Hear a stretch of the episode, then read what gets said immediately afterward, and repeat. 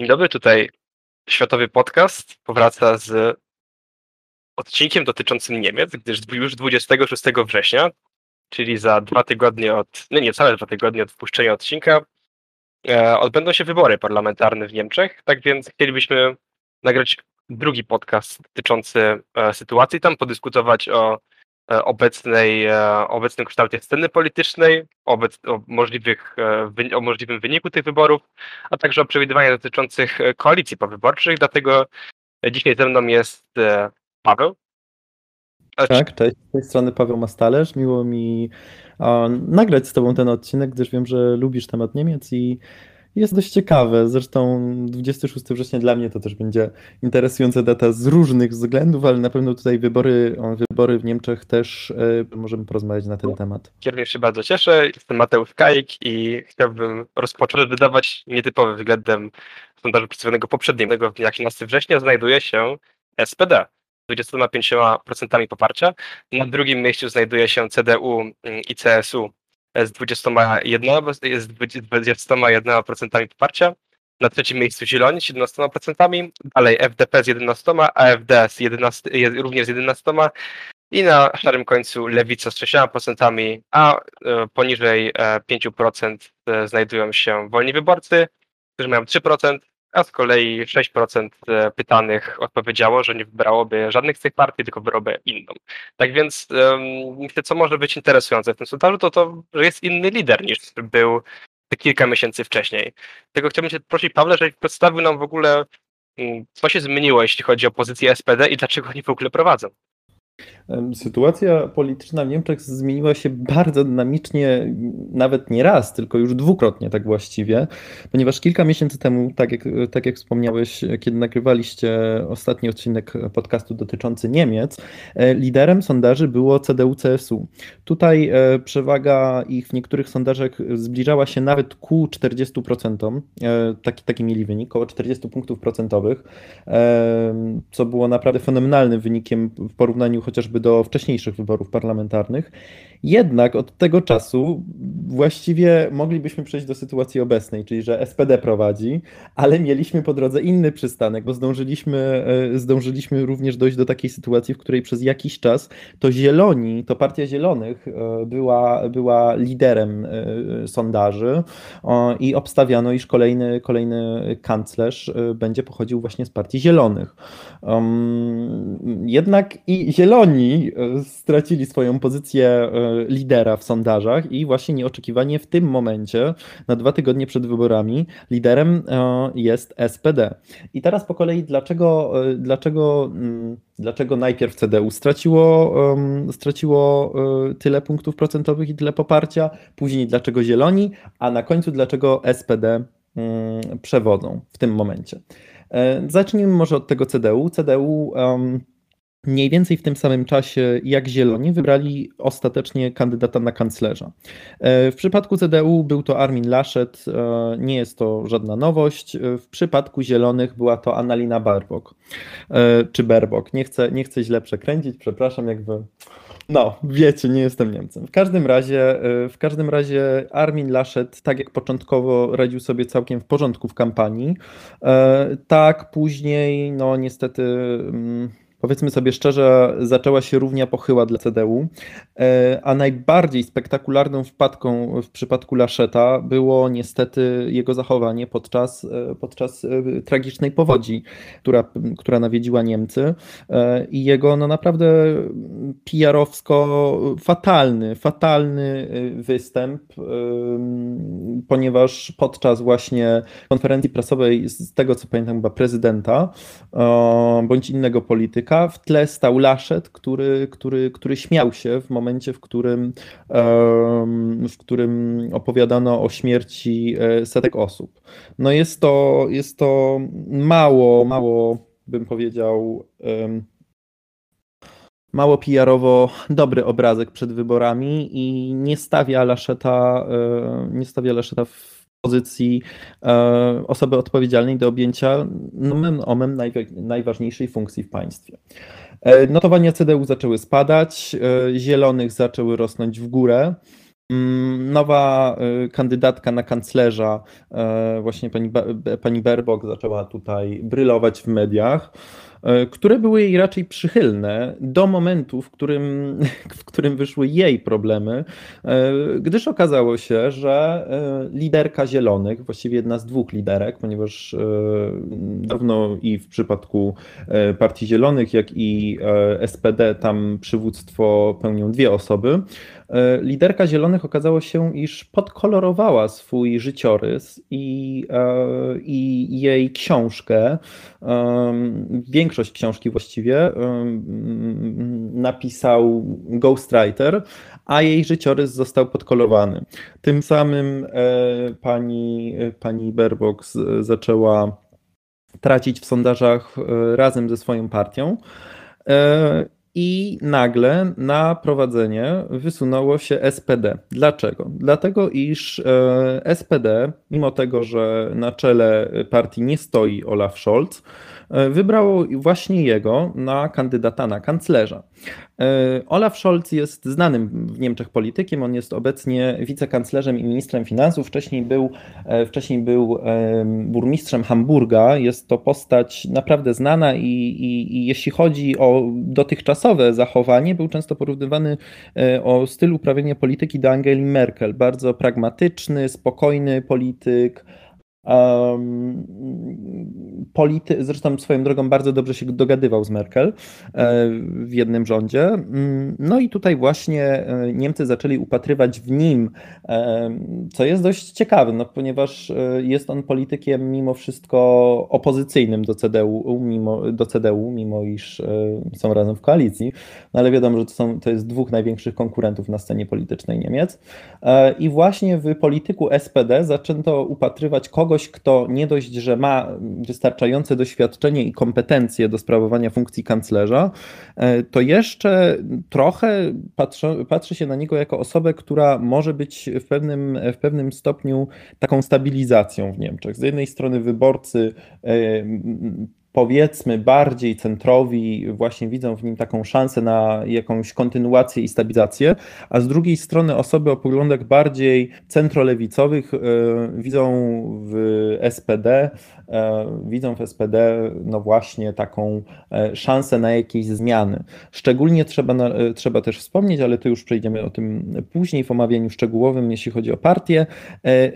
No naprawdę na tle innych partii, jeśli mówimy tutaj o CDU czy, czy, czy Zielonych, naprawdę fenomenalny styl prowadzenia kampanii przez SPD, bo tak jak im się to w tym momencie udaje, E, no to naprawdę szapoba. Na tle tych dwóch innych e, głównych partii to naprawdę należy im pogratulować. I tym samym właśnie po raz kolejny niedawno nastąpiła zmiana liderów sondaży i w tym momencie SPD ma największe szanse e, wygrania wyborów parlamentarnych w Niemczech.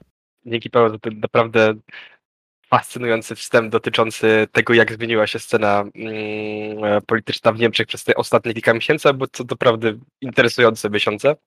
E, jak, jak, jak opisywałeś i dosyć mimo wszystko dramatyczne zmiany w sondażach e, mogą trochę też świadczyć o pewnym, może nie przełomie, ale o dosyć ciekawym trendzie w niemieckiej polityce, tym, że zawsze chwaliło się niemiecką demokrację za to, że tam właściwie nie patrzy się na e, nie tyle na osobowość danych polityków, tylko po prostu na, na poglądy, na programy danych partii, a teraz to jednak przez to, jak zachowywali się liderzy, to miało to gigantyczny wpływ na to, jak, e, jak plasują się dane partie w sondażach i jakie, jakie jest ich poparcie. Tak więc chciałbym już teraz przejść do umówienia e, poszczególnych, e, sytuacji poszczególnych partii, poszczególnych liderów.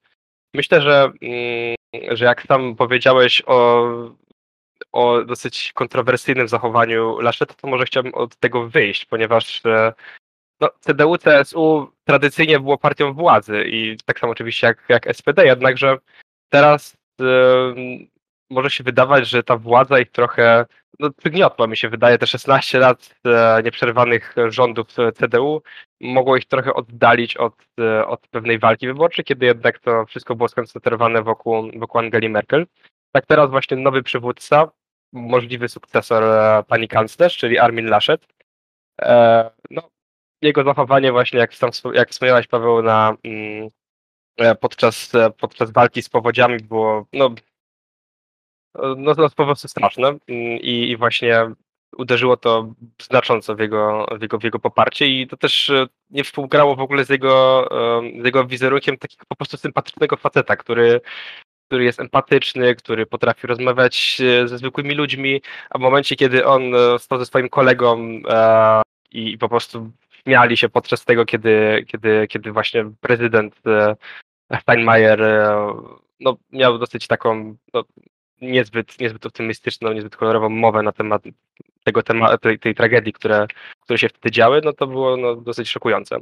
E, kolejną rzeczą, którą, e, którą, którą Laszet, e, która działa się ciekawego w związku z Arminem Laszetem, było, było to, że właściwie TDU-CSU miał lepszego kandydata na, na, stanowisko, mm, na stanowisko lidera, na stanowisko możliwego mm, kandydata na, na urząd kanclerski.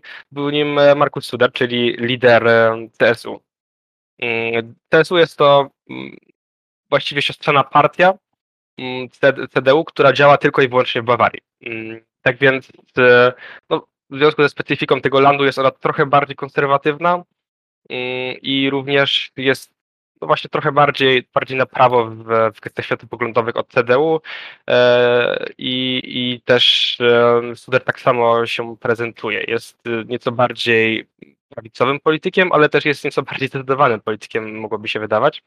E, I e, dzięki temu, że jednak e, no, jest, prezentuje trochę jest trochę innym politykiem, nie jest takim właśnie po prostu sympatycznym facetem, tylko wydaje się być, wydaje się Niemcom być e, takim po prostu gościem, który coś robi, który, który cały czas stara się, się działać, który nie tylko mówi. To te, dzięki temu mm, i właśnie dzięki temu, jak zachowywał się podczas e, pandemii, e, osiąga bardzo wysokie wyniki w sondażach e, poparcia, w sondażach zaufania do, do polityków i właściwie e, nawet w ostatnim czasie pracownia Forsa, którą wcześniej, e, której wcześniej sondaże przedstawiałem, również dla stacji RTL, prowadziła badanie, w którym zastąpiła Armina Laszeta Markusem Suderem. E, I co się okazało? To to, że e, porównując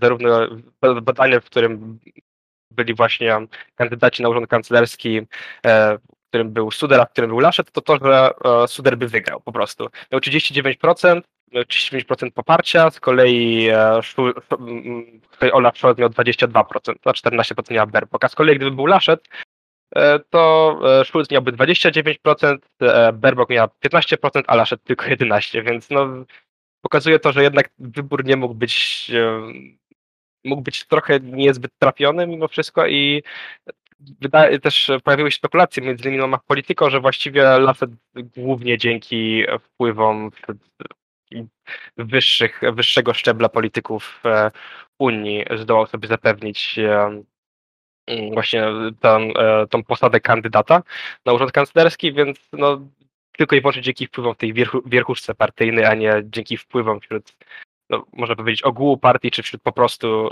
społeczeństwa, społeczeństwa no, jednak było na szale raczej, raczej Markusa Sudera.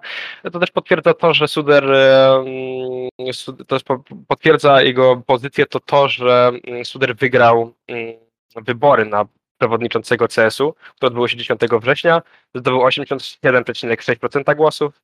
E, było to trochę mniej niż w 2019 roku, kiedy też wygrał, e, a podczas przemówienia na właśnie zjeździe partii, na którym e, objął, objął fotel przewodniczącego ponownie, to e, zadeklarował e, pan Suder e, pełne poparcie dla Laszeta, aczkolwiek już wcześniej właśnie zdarzało mu się trochę krytykować to, jak Laszet prowadzi kampanię. To właśnie Suder zarzucał Laszetowi, że właściwie kampa jego kampania jest taka mało energiczna, że brak mu wigoru, więc, więc to właśnie były główne zarzuty ze strony Sudera.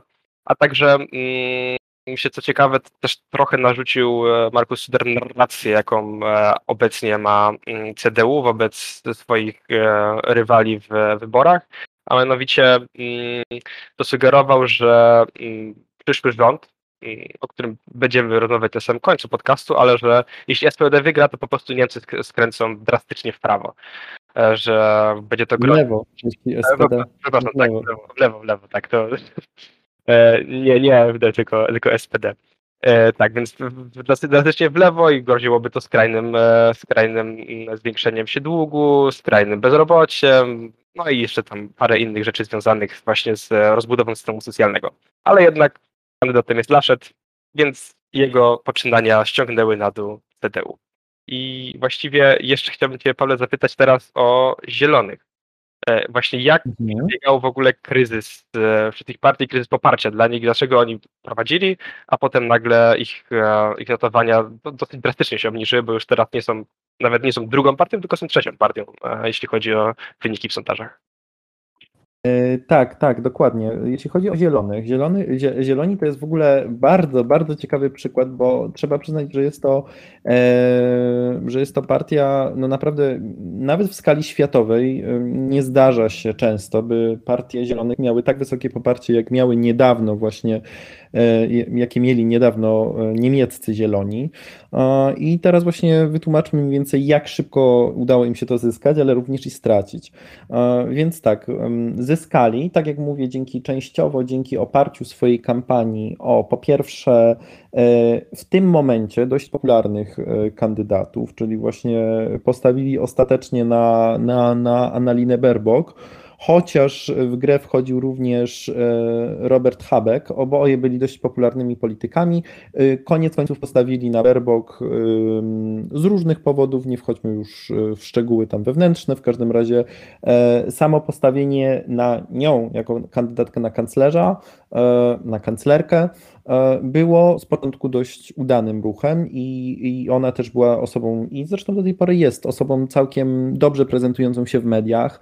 E, I, I też trzeba przyznać, że nawet e, o debatach, o których później będziemy wspominać, e, podczas debat e, również prezentowała się całkiem, całkiem dobrze. E, Zazwyczaj, jeśli chodzi o badania, o badania telewidzów, jak, jak przebiegały debaty, kto wypadł najlepiej, e, to właśnie em, Baerbock plasuje się zazwyczaj na drugim miejscu, wcale nie tak daleko od, e, wcale nie tak daleko od, e, od Scholza. Więc jeśli chodzi o medialne występy, idzie jej całkiem w porządku i też, i też trzeba przyznać, że to na pewno miało duży wpływ na budowanie poparcia. Druga rzecz to jest wiadomo to, że i CDU, i SPD to są partie, które, którymi Niemcy są już też zmęczeni, tak jak wspomniałeś, te partie, już abstrahując od tego, że kiedyś no to głównie one stanowiły o, o, o rządach niemieckich, to też trzeba przyznać, że no właśnie Niemcy są zmęczeni tą wielką koalicją. Wielka koalicja, czyli właśnie koalicja tych dwóch największych partii, czyli CDU i SPD.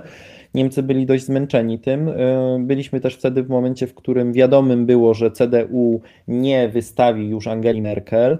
E, CDU wybierało też kolejnego kandydata na, e, na, na kanclerza, bo też należy wspomnieć, że to nie było tak, że była Angela Merkel, powiedziała sorki, ja już jestem zmęczona, idę na emeryturę, tylko po drodze jeszcze była inna kandydatka, była jeszcze Annegret Kramp-Karrenbauer, która również nie udźwignęła bycia kandydatką na kanclerza i dlatego musiano e, szukać kolejnej osoby, czyli Laszeta.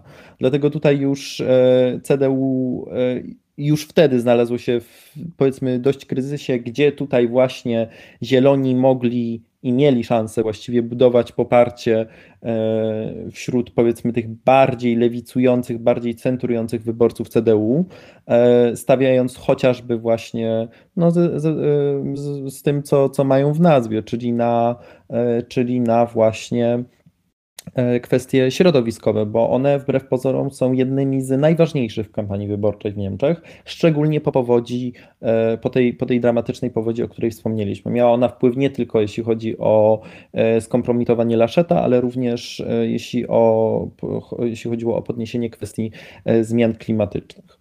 E, Kolejnym powodem, dla których em, Zielonym udało się też wtedy urosnąć, to było to, że Scholz jeszcze wtedy nie był kandydatem na kanclerza, a SPD miało dość poważny kryzys, jeśli chodzi o przywództwo od wielu lat właściwie, więc tutaj jakby na lewo, e, na, po tej lewej stronie e, no SPD zrobiło miejsce dla zielonych i dlatego tak urośli.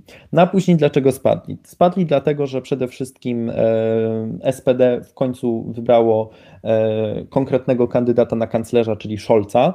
Scholza, który nie dość, że był dość popularnym politykiem, dość spokojnym, czyli znowu tutaj ta kwestia, można było pozyskiwać wyborców z dwóch stron. Z jednej strony tych takich, którzy pragną bardziej stabilizacji, bo jest on, jest on w SPD, ale powiedzmy w bardziej tej, e, w tym prawym skrzydle SPD, tak bym to określił, bo jeśli chodzi o politykę fiskalną, to e, przed czasami pandemicznymi, no to mimo iż pochodził on z Partii Socjaldemokratycznej, no to jeśli chodzi o jego styl zarządzania finansami państwa, e, to, to właśnie Scholz był znany chociażby z tej, z tej zasady Schwarze Null, czyli tego takiego balansowania budżetu za, za, za wszelką cenę.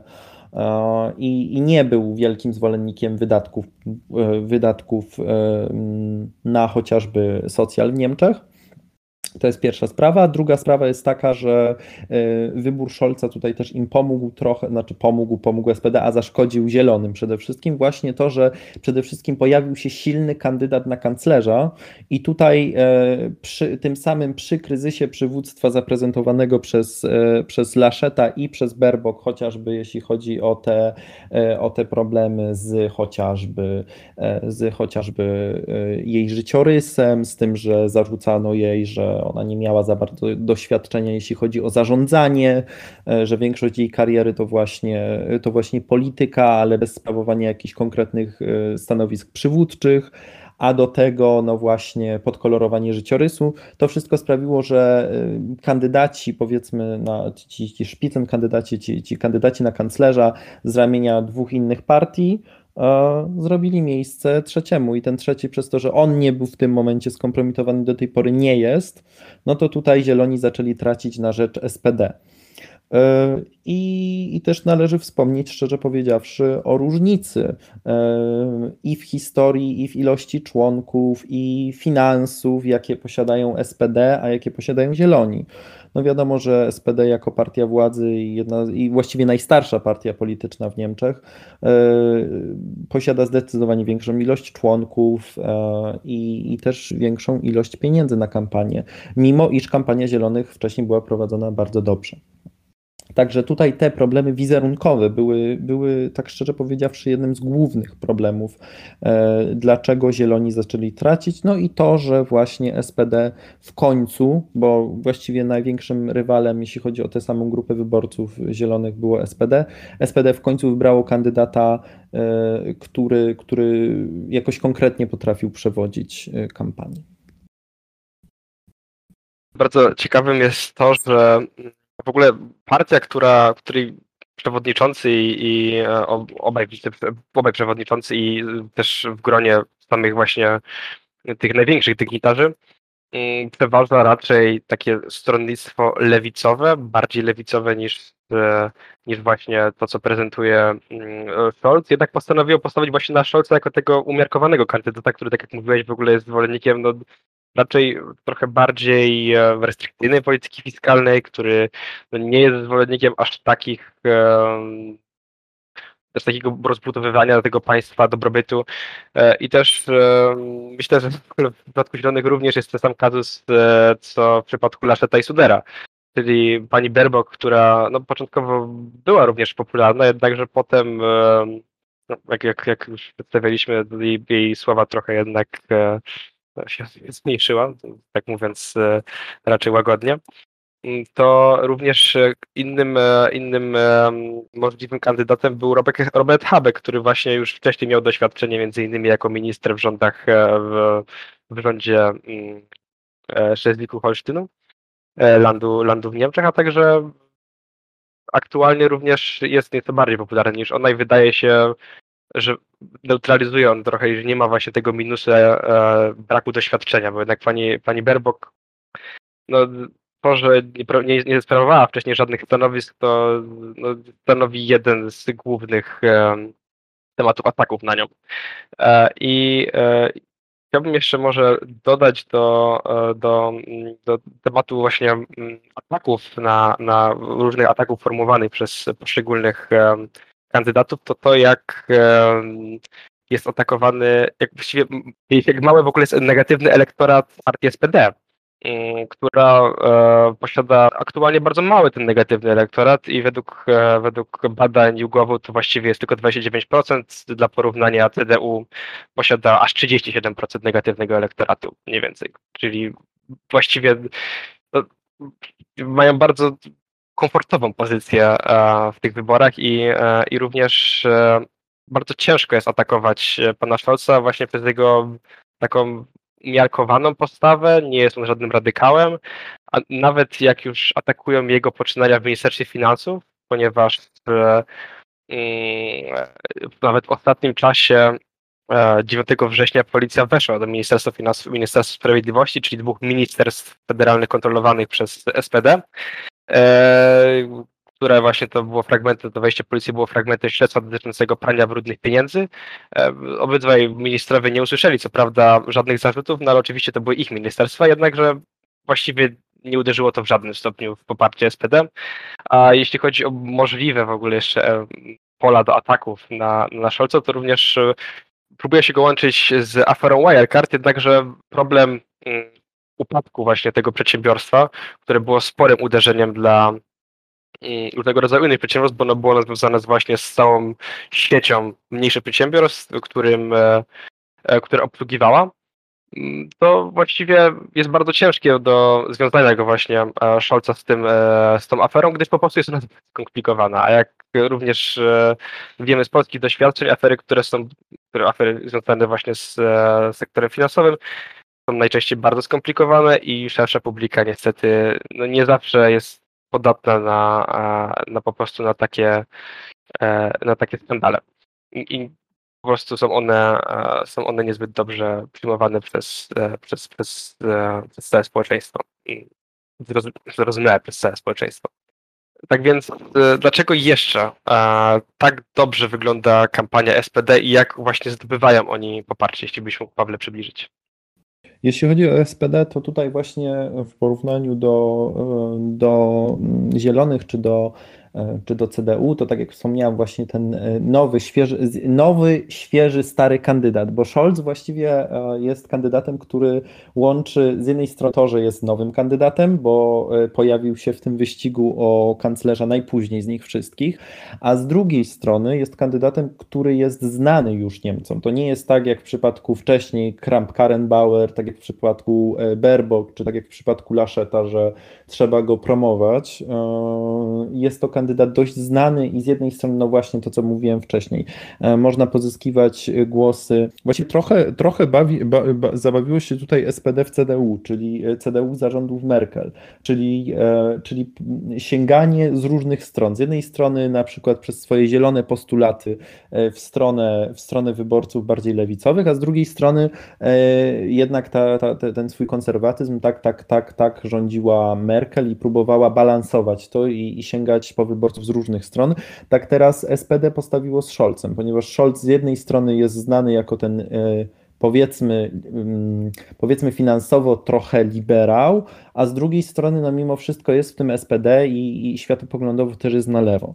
I e, w kampanii też to widać, że SPD właśnie próbuje e, na dwa sposoby. Z jednej strony podczas chociażby debat wyborczych Scholz mówi, że właśnie on jest znany, że wiadomo, że on nie jest, nie jest skrajny w swoich poglądach i tutaj próbuje z tej strony trochę szarpnąć, a z drugiej strony a z drugiej strony właśnie e, cała kampania jest oparta e, na pozyskaniu lewicowych wyborców i na lewicowych postulatach, e, no żeby też uszczknąć zielonych, zielonym, nie oszukujmy się, ale właśnie na przykład przez hasła wyborcze, takie jak jednym z głównych haseł wyborczych jest, jest nowe rozwinięcie skrótu SPD, to jest Social Politik for Dich, czyli tam ta polityka socjalna dla ciebie, jest naprawdę bardzo dobrze rozebrana, e, rozegrana, nie rozebrana e, kampania wyborcza, czyli chociażby bardzo szybkie reakcje e, I też swoją drogą one są czasem tak szybkie, że się podejrzewa, iż jest jakiś kred w CDU, bo chociażby gdy Laschet ogłaszał swój zespół ekspertów, tam było ośmiu prominentnych polityków, w tym Friedrich Merz, w tym samym momencie, minutę później SPD wstawia wsta i ono to przedstawił jako coś tam, wiecie, nowy zespół ekspertów, ileś tam super osób, bla, bla, bla, zrobimy to lepiej. E, I SPD w tym samym momencie wyjeżdża. Nasz zespół ekspertów ma tam chyba 400 tysięcy osób, tyle, tyle SPD ma członków. E, no i tutaj już wszystkie media rzuciły się na to, jak SPD odpowiedziało CDU. Później była akcja, że Merkel została zaangażowana w kampanię, mimo iż miała już specjalnie nie angażować, to zaczęła, chciała ratować sytuację e, i, i, i podczas jednego z przemówień e, w Bundestagu powiedziała, że, że już teraz parafrazując coś w stylu, że wcale nie jest obojętne, kto będzie kanclerzem, no i to samo hasło wzięło od razu SPD i, i wstawiło jakby na swoim tle. No i też ludzie zaczęli komentować. Więc kampania SPD jest po prostu bardzo sprawna, bardzo szybko prowadzona i bardzo dobrze prowadzona porównaniu do takich dość siermiężnych e, kampanii prowadzonych chociażby przez E, przez CDU. A drugą rzeczą e, to jest to, co powiedziałem wcześniej, oparcie całej kampanii na jednej osobie, na postaci Scholza. Jest to dość ryzykowne, no bo jeżeli coś się stanie, tak jak w przypadku Laszeta czy, czy, czy Berbok, no to to poparcie może łatwo się rozpłynąć. Ale tutaj w tym momencie idzie to dość dobrze i, i powiedzia szczerze powiedziawszy, jeżeli, jeżeli Scholz nie wywinie jakiegoś spektakularnego numeru przed wyborami, może to być skuteczne.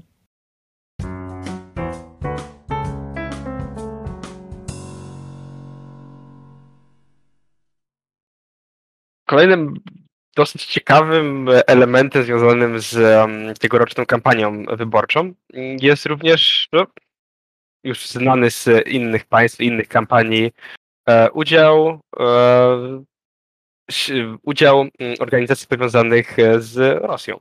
A mianowicie w przypadku Niemiec mówimy o e, kanale, o medium RT Deutsch. Wcześniej nazywał się Russia Today, no teraz zmienili nazwę na RT Deutsch i jest to kanał, który jest jawnie związany z, e, z rządem rosyjskim i który zazwyczaj w ostatnim czasie był związany z e, rozpowszechnianiem mm, informacji, dezinformacji z, ze szczepionkami, ale nie szczepionkami tylko i wyłącznie, mm, nie ze szczepionkami jako po prostu a, środkiem walki z pandemią, ale ze szczepionkami zachodnimi, ponieważ starali się promować szczepionki Sputnik, Sputnik V, Sputnik 5. E, zależy jak, jak, to, jak to czytać. Również e, kolei w ostatnim czasie włączyli się do kampanii wyborczej i nie to w ten tradycyjny sposób, czyli promując e, alternatywę dla Niemiec, ale również e, starali się mm, oddziaływać na tych głównych graczy, czyli na, e, na w tym przypadku zielonych, których, którzy są właściwie w tej kampanii najbardziej antyrosyjscy. Między innymi opowiadali się jako jedyna z tych trzech partii jasno i wyraźnie przeciwko Nord Stream 2. Tak więc na, na kanałach, na mediach społecznościowych związanych z RT Deutsch zaczęły pojawiać się artykuły dotyczące tego, jak bardzo niekompetentna jest Annalena Baerbock i jak e, właśnie e, szczegółowe informacje dotyczące mm, zarzutów o plagiat e, i generalnie po prostu masa ataków na jej osobę. I też myślę, że również jest ciekawą, ciekawą paralelą względem kampanii wyborczej w Stanach Zjednoczonych z E, ubiegłego roku, mm, kampanii prezydenckiej, jest to, że również e, ten kanał RT Deutsch e, sieje wątpliwości co do głosowania korespondencyjnego, czyli też również stara się delegitymizować cały proces wyborczy. Więc można powiedzieć, że klasyka. I też w ostatnim czasie już trochę przechodząc do generalnej sytuacji w mediach, miały miejsce debaty telewizyjne mm, udziałem głównych trzech e, kandydatów na urząd kanclerski, czyli właśnie wcześniej przez wspomnianego Olafa Scholza, Nelen Berbok i Armina Leszeta. I były to dwie debaty. Pierwsza dotycząca tematów raczej związanych z polityką zagraniczną, a druga z kolei związanych z polityką wewnętrzną, czyli na przykład polityką dotyczącą mieszkalnictwa, e, klimatu, digitalizacji, przemysłu, etc. E, tak więc w tych dwóch debatach właściwie został potwierdzony ten trend, który był wcześniej, czyli e, Olaf Scholz po prostu je wygrał bez jakichś większych problemów. E, tak, e, tak jak mówiłeś, Pawle, Annalena Baerbock w sumie też całkiem nieźle sobie radziła, a z kolei najgorzej zazwyczaj wypadał w oczach oglądających Armin Laschet. I co myślę też ciekawe i co potwierdza właśnie trochę zmiany jego, mm, próbę zmiany jego wizerunku z takiego właśnie fajnego faceta, sympatycznego, e, który troszczy się po prostu o, o, o wszystkich ludzi, e, to to, że teraz on stał się takim właściwie agresywnym kandydatem, który po prostu cały czas atakuje Olafa Scholza i stara się go jakoś zmiażdżyć, to co mu też nie do końca wychodzi. E, I co też potwierdzają wyniki sondaży, więc no, myślę, że to był jeden z dosyć e, e, bardziej wyrazistych fragmentów tych debat, ta właśnie przemiana mm, Armina Laszeta. No ale poza tym, e, no jak debaty, jak te debaty nie były aż tak e, być może widowiskowe, a po prostu właściwie utrzymały jedynie status quo, co niestety bądź niestety jest na, e, jest na korzyść Scholza, a na niekorzyść e, Laszeta, który jest jego głównym kontrkandydatem.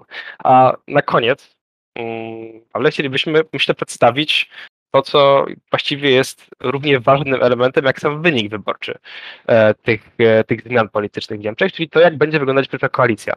I tak więc, jeśli mógłbyś zarysować możliwe scenariusze, jakie mogą nas czekać po wyborach, jak będą wyglądać przyszłe koalicje, możesz też opisać, e, jakie, jakie w ogóle kolory są poszczególnych partii, bo to też myślę, że będzie ciekawe i w ogóle przydatne w zrozumieniu tych, tych, wszystkich, e, terminów, tych wszystkich terminów używanych przez e, w, w, odnośnie kampanii wyborczej, budowania koalicji. Oczywiście, już, już się za to biorę, więc przejdźmy, przejdźmy do, tych, do tych możliwych um, koalicji wyborczych.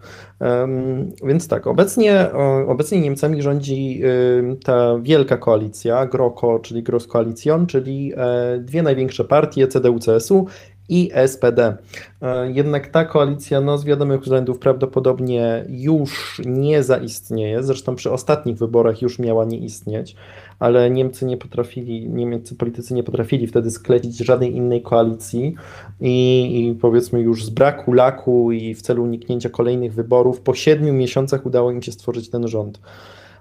I prawdopodobnie w tym wypadku również będziemy musieli e, trochę poczekać na, na stworzenie się koalicji rządzącej, ponieważ w nadchodzących wyborach nastąpi jeszcze większa fragmentaryzacja tego, e, tego, tego niemieckie, tej, tej niemieckiej sceny politycznej. I sytuacja może być naprawdę ciekawa. Prawdopodobnie koalicje będą musiały zawrzeć no, co najmniej trzy partie. E, czyli sytuacja tutaj no, będzie zdecydowanie bardziej skomplikowana, jeśli chodzi o tworzenie koalicji, podział ministerstw, nakreślenie jakichś kierunków. No i teraz przedstawimy te możliwe scenariusze. Ponieważ SPD w tym momencie rządzi w, w, w, sondażach, jest tutaj liderem i jeżeli Scholz czy SPD niczego po drodze nie zepsuje no i, i dowiezie w cudzysłowie ten wynik do, do końca, no to SPD będzie miało tutaj e, szansę i palmę pierwszeństwa, jeśli chodzi o tworzenie rządu e, i możliwe scenariusze. Podczas tych debat telewizyjnych, tak jak wspomniałeś, nie padało zbyt wiele ciekawych informacji, jednak e, tutaj ewidentnie zieloni mrugali e, w stronę SPD, a SPD w stronę zielonych, jeśli chodzi o tworzenie rządu, ponieważ, e, ponieważ obie partie stwierdziły, że najlepiej właśnie rządziłyby się albo z SPD, albo z zielonymi, czyli tutaj jakby ze swoimi naturalnymi koalicjantami. E, I, i, i, ta I ta koalicja jest oczywiście najbardziej prawdopodobna, z tym, że no, mało prawdopodobnym jest scenariusz, w którym y, SPD i Zieloni ze swoimi wynikami, ze swoimi mandatami osiągną wystarczającą, e, wystarczający wynik, by mieć większość w parlamencie. Dlatego prawdopodobnie będzie potrzebny trzeci koalicjant. I tutaj, e, i tutaj pojawiają się różne scenariusze. Jeśli chodzi o możliwości, to mają do do wyboru e, no CDU. No wiadomo, że w tym momencie CDU raczej nie wejdzie z nim w koalicję i nie, nie chciałoby ani oni, ani tamci, bo do tańca trzeba dwojga, w tym przypadku nawet trojga, więc, więc wiadomo, że to odpada. Później mamy AFD. No to jeszcze bardziej na prawo, zresztą AFD jest objęte ogólnie kordonem sanitarnym i nikt z nim nie chce wchodzić w koalicję. No więc zostają dwie partie, prawdopodobnie dwie partie. FDP, czyli liberałowie, albo y, Die Linke, czyli taka, no powiedzmy coś w stylu postkomunistycznej lewicy. I tak, e, scenariusz e, czerwono-czerwono-zielony, czyli SPD, Linkę i e, Zieloni. Ten scenariusz jest rozważany. Tutaj właśnie tym scenariuszem najbardziej stara się straszyć CDU, bo trzeba wspomnieć, jeśli chodzi o Die Linkę, że jest to partia dość zróżnicowana i tam to, co odstrasza nawet SPD w wchodzenie w koalicję z, z Linkę, to jest to, że E, tam mm, no, poglądy na politykę zagraniczną są bardzo ciekawe, bo jest to partia również taka, która chciałaby ocieplenia stosunków z Rosją, jest przeciwna, jest przeciwna e, wydatkom na Bundeswehr, czyli na niemiecką armię, chciałaby wycofania Niemców ze wszystkich misji zagranicznych oraz jest też e, antyunijna i antynatowska, więc tutaj, tutaj SPD i Zieloni no, ze swoimi agendami no, nie pasują Die Linke i vice versa. Z tym, że y, Linke chyba chce jednak mieć jakiś y, mieć jakiś wpływ na to, jak wygląda sytuacja w kraju. I już ostatnio jej lider zarzekł, iż o, jeśli chodzi o ich postulaty dotyczące polityki zagranicznej, czyli właśnie te, te rzeczy natowsko-unijne, czy Rosja, są oni w stanie je odpuścić. E kosztem tam innych ich postulatów socjalnych chociażby. Czyli tutaj już e, kształtuje się jakaś możliwość stworzenia tej koalicji czerwono-czerwono-zielonej. Jednak jest też druga możliwość, jeśli chodzi o ten rząd pod przywództwem Scholza, y, to jest koalicja czerwono-żółto-zielona, ją, ją się określa mianem y, koalicji y, sygnalizacji świetlnej, no bo mamy wszystkie te, wszystkie te kolory światełek z sygnalizatora.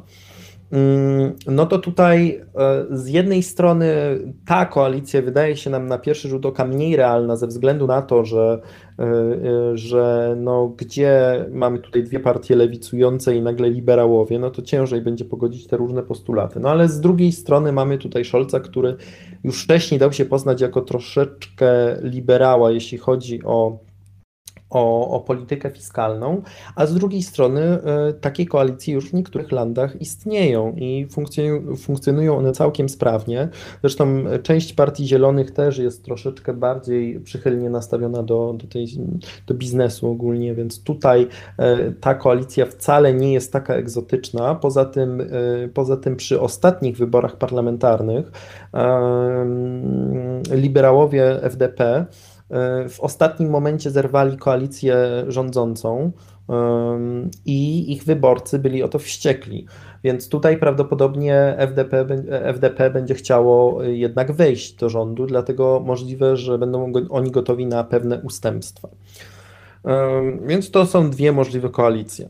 E, jest jeszcze trzeci scenariusz, ale trochę związany z tym, co powiedziałam wcześniej, czyli że najbardziej preferowanym przez, przez, przez Zielonych i przez SPD e, scenariuszem byłoby rządzenie we dwójkę.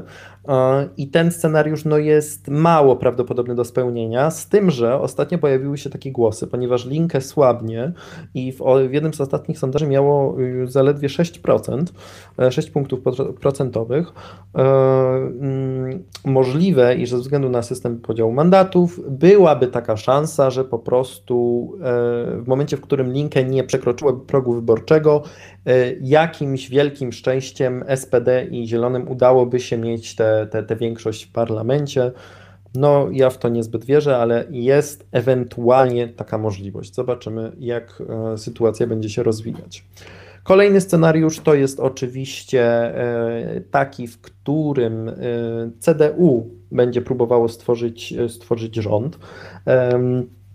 I CDU mogłoby stworzyć ten rząd z zielonymi. Wcześniej, wcześniej w ogóle jeszcze w momencie, w którym to CDU i zieloni ścigali się o, o, o przywództwo w sondażach, ten rząd zielono-czarny, bo CDU jest określony, czy znaczony zazwyczaj kolorem czarnym, no to ta koalicja czarno-zielona była, była, była dość prawdopodobna. Zresztą, zresztą jeśli chodzi o ostatnie lata i postulaty CDU, to one się w, w wielu sprawach pokrywały, szczególnie jeśli chodzi o właśnie chociażby część, część energetyki, no to tutaj trochę one się pokrywały z postulatami zielonych, więc, więc ta koalicja była całkiem możliwa. Zresztą, tak jak powiedziałem wcześniej, przy ostatnich wyborach było blisko do zawarcia koalicji tak zwanej jamajskiej, czyli CDU, Zieloni i właśnie FDP, czyli ci liberałowie.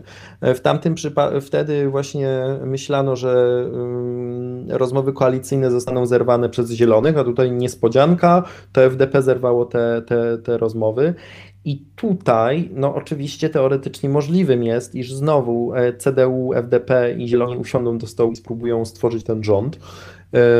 No, ale powiedzmy sobie szczerze, w momencie, w którym no to CDU słabnie i słabnie, no to ja nie jestem taki pewien, czy nawet te trzy partie byłyby w stanie w tym momencie mieć większość. I przede wszystkim to, czy, czy faktycznie Zieloni chcieliby wchodzić w koalicję z CDU, jeżeli mieliby do wyboru SPD, wątpię w to. Szczególnie, że no już abstrahując od tego, co mówiono na debatach wyborczych, są też sytuacje, to jest akurat pojedyncza sytuacja, no ale może być ona potraktowana jako, jako taki papierek lakmusowy. E, w jednym z okręgów wyborczych kandydatem CDU do, do parlamentu. Już nie chcę wchodzić w ten system wyborczy, ale tam część mandatów jest zdobywana przez, e, jest zdobywana w okręgach jednomandatowych, czyli jedna osoba tylko może, może dostać ten mandat. Um, Kandydat CDU jest tam bardzo kontrowersyjny, nie chcę się w niego wchodzić. W każdym razie, Jezus, jak to źle zabrzmiało, pomińmy to. E, w każdym razie, w każdym razie Zieloni e, z tamtego okręgu e, jasno zadeklarowali, iż lepiej, żeby w tym okręgu, jeśli chodzi o te głosy na konkretnego kandydata, głosować na kandydata SPD. Czyli tutaj już widać, że no, partie przymierzają się do zawarcia koalicji e, na, na, poziomie, na poziomie już takim federalnym. E, prawdopodobnie ten scenariusz, ten scenariusz jamański mógłby zaistnieć tylko w momencie, w, w, którym, w którym koalicja SPD, Zieloni i FDP nie miałaby większości, lub gdyby CDU, tak jak ja sobie gdybam, lub gdyby CDU zaproponowało Zielonym więcej, w stylu na przykład e, CDU zaproponowałoby Zielonym e, stanowisko kanclerza, no ale w to wątpię. E, więc to są najbardziej prawdopodobne scenariusze koalicji wyborczych, koalicji rządowych po wyborach. No bo nie widzę w ogóle opcji, w której CDU miałoby zawierać jakieś koalicje z Linke albo którym jakakolwiek partia próbowałaby zawrzeć koalicję z AfD. Więc wydaje mi się, że to są, to są scenariusze, które leżą w tym momencie na stole, które są najbardziej prawdopodobne. No ale do wyborów dwa tygodnie, jak widzimy w dwa tygodnie w niemieckiej polityce wszystko się może zmienić. E, no i zobaczymy. Ja, ja mimo wszystko myślę, iż, iż e, kolejnym kanclerzem Niemiec będzie Olaf Scholz. E, I, I jeśli ja miałbym strzelać, jaka koalicja zostanie zawarta, ciężko mi jest powiedzieć. Wydaje mi się, że będzie to SPD, Zieloni i FDP czyli ta koalicja mm, sygnalizacji świetlnej. Chociaż gdzieś tam moje serce woła o tę koalicję czerwono-czerwono-zieloną, jeżeli udałoby się jakoś ujarzmić tę te, linkę ze swoimi postulatami rosyjskimi. No ale nie wiem, nie wiem, czy jest to możliwe i ze względów na, i ze względów partyjnych, i ze względów chociażby podziału mandatów, bo tak jak powiedziałem, zresztą tak jak te wyniki, które przytaczałeś, różnice y, między, między partiami wcale nie są takie duże. To są, to, są, y, to są naprawdę punkty procentowe, a nie naście czy dziesiątki. Także sytuacja będzie ciekawa i jest taka możliwość, iż o, najbliższe orędzie e, na nowy rok będzie jeszcze wygłaszać Angela Merkel, no bo ona będzie pełniła funkcję kanclerki do momentu Mm, zlepienia nowej koalicji. Także zobaczymy. Ciekawe miesiące przed nami, ciekawe tygodnie, no bo same wyniki wyborów będą ciekawe. E, no a później to samo, jeśli chodzi o tworzenie koalicji. Ciekawy czas przed nami. E, I ciekawy czas przed nami i zachęcamy do śledzenia tej ostatniej prostej mm, przed e, wyborami do Bundestagu. Ale dzisiaj mm, raz, dzisiaj dziękuję za e, tą ciekawą dyskusję, Pawle. I mam nadzieję, że również zainteresował Was temat niemieckiej polityki, a także sam światowy podcast. Dlatego zachęcamy do śledzenia e, naszej działalności zarówno na platformach streamingowych, jak również w social mediach, na Facebooku oraz Instagramie. Więc dziękuję Ci jeszcze raz, Pawle. Dziękuję Wam za, e, za odsłuchanie tego odcinka. Cześć. Mm, pa.